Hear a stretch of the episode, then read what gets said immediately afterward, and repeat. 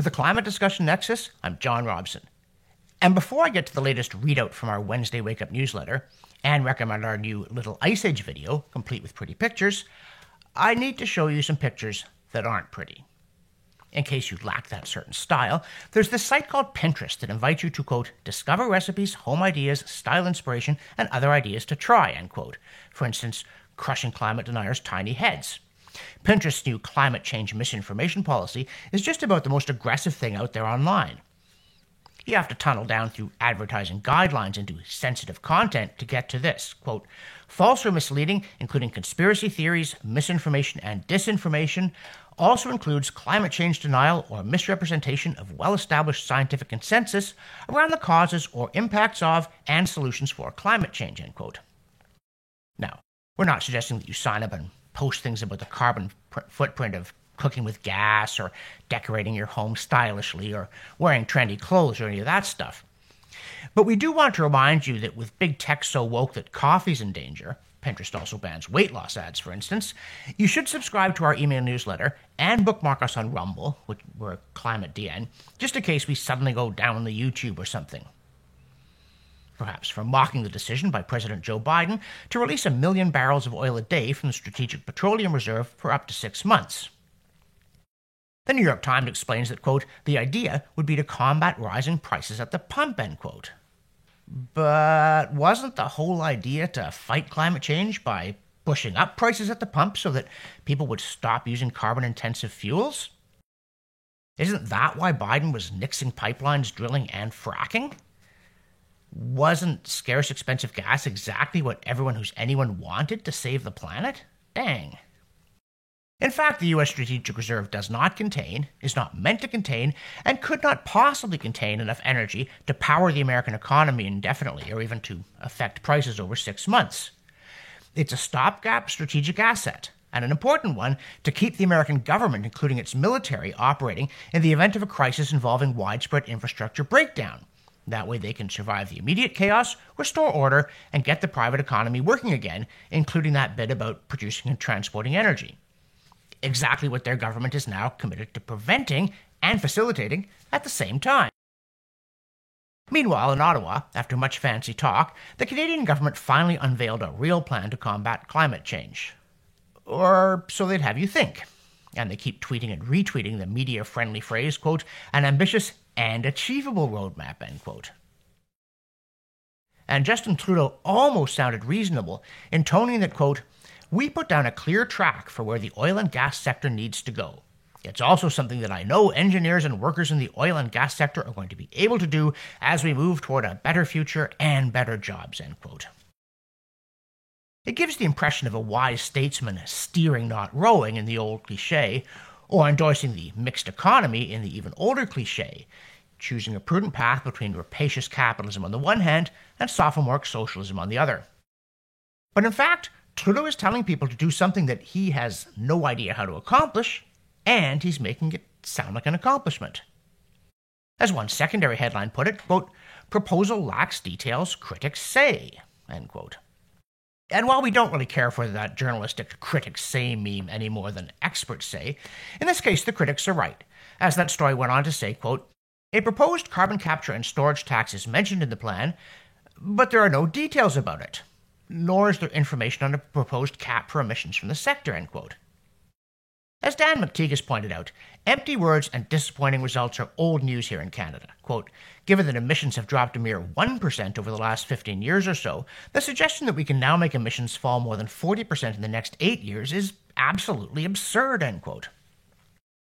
In the plan, there's a bit about requiring more and more light vehicles to be electric. But with no idea how to amp up the grid to charge them all, this approach is neither steering nor rowing. It's just saying, Are we there yet? Or perhaps, we want you to ride a unicorn, and you better furnish one because we're going to shoot your horse regardless. The Globe and Mail was impressed anyway, starting a news story with, quote, Ottawa has unveiled its new plan to cut greenhouse gas emissions, a sector by sector blueprint that dramatically increases the pressure on the oil and gas industry and forces a faster change in the driving habits of Canadians, end quote. Blueprint?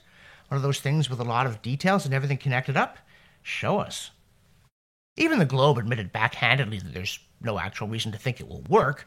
Quote, the federal government said on Tuesday that it's going to spend an additional $9.1 billion as it promises to achieve what Canada has failed to do over three decades of climate policies meet the goals that it sets, end quote. But the Globe fails to observe that in a nation with a $1.6 trillion GDP that produces $175 billion in energy alone every year, $9.1 billion is a laughable sum, even to a government that routinely runs $100 billion plus deficits while pro- piling promise on political coalition. And now, a word from our sponsor, and that's you, or at least it should be. Because if you want us to keep annoying the right people with our newsletters and our videos, you, our regular viewers, need to step up with a one time or monthly contribution.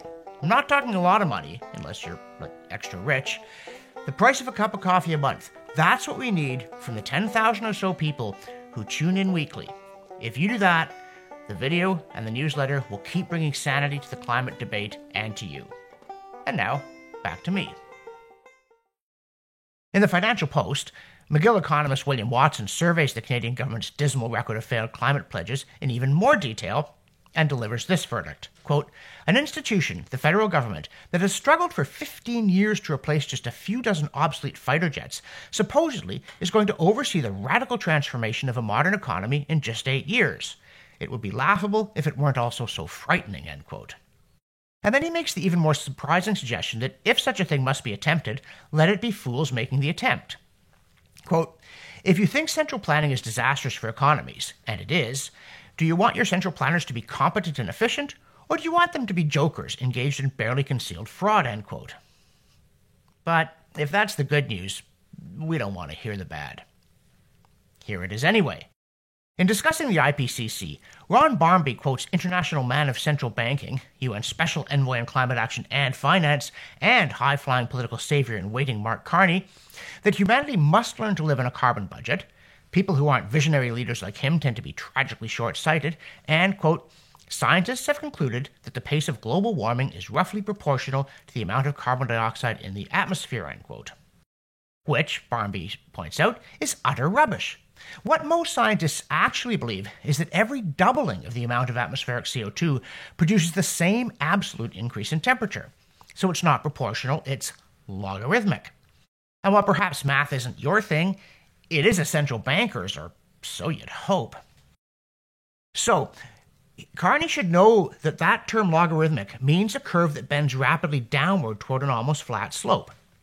For instance, if doubling CO2 really does produce an increase of, say, 1.5 degrees, and on that latter number, also known as ECS or equilibrium climate sensitivity, scientists are anything but united, then going from a pre industrial 280 parts per million to 560 means the planet gets 1.5 degrees warmer than when the Albert Memorial was built.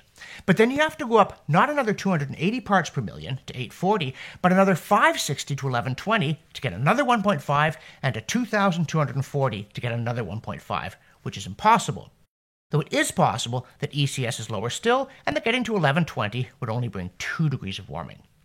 The point is, Carney shouldn't need logarithmic explained to him, but if he does, or ECS, you wonder what else he doesn't know, including why he, of all people, is the UN Special Envoy on Climate. Something else we don't know, and Rex Murphy questions in the National Post, is how Canadian Prime Minister Justin Trudeau can claim that, quote, in the global fight against climate change, Canada is leading the way, end quote, when nobody's following us. Yeah, a frequent excuse for crippling our own economy by suppressing fossil fuels, even though our contribution to global human GHGs is trivial, is that we're setting an example. Oh, really? Murphy asks. To whom? Who is doing what we're doing, or is citing our shining virtuous lead when announcing their own policies? For instance, he asks, quote, Does Canada nullify China's massive indifference to this whole hysteria, end quote? And what of Russia? Or India? Murphy concludes that, quote, we are not leaders in the fight against global climate change. We are stooges in a mock show of virtue signaling, end quote.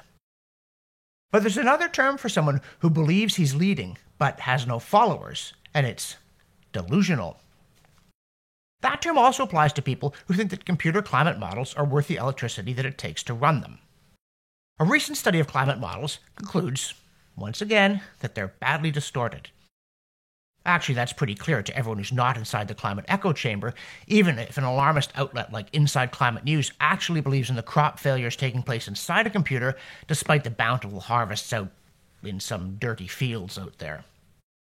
But on Watts Up With That, Mike Jonas says, quote, I find it difficult to believe that any rational person could still believe that climate models can work, given the IPCC statement that long term prediction of future climate states is not possible because climate is nonlinear. That's chaotic in the technical mathematical sense.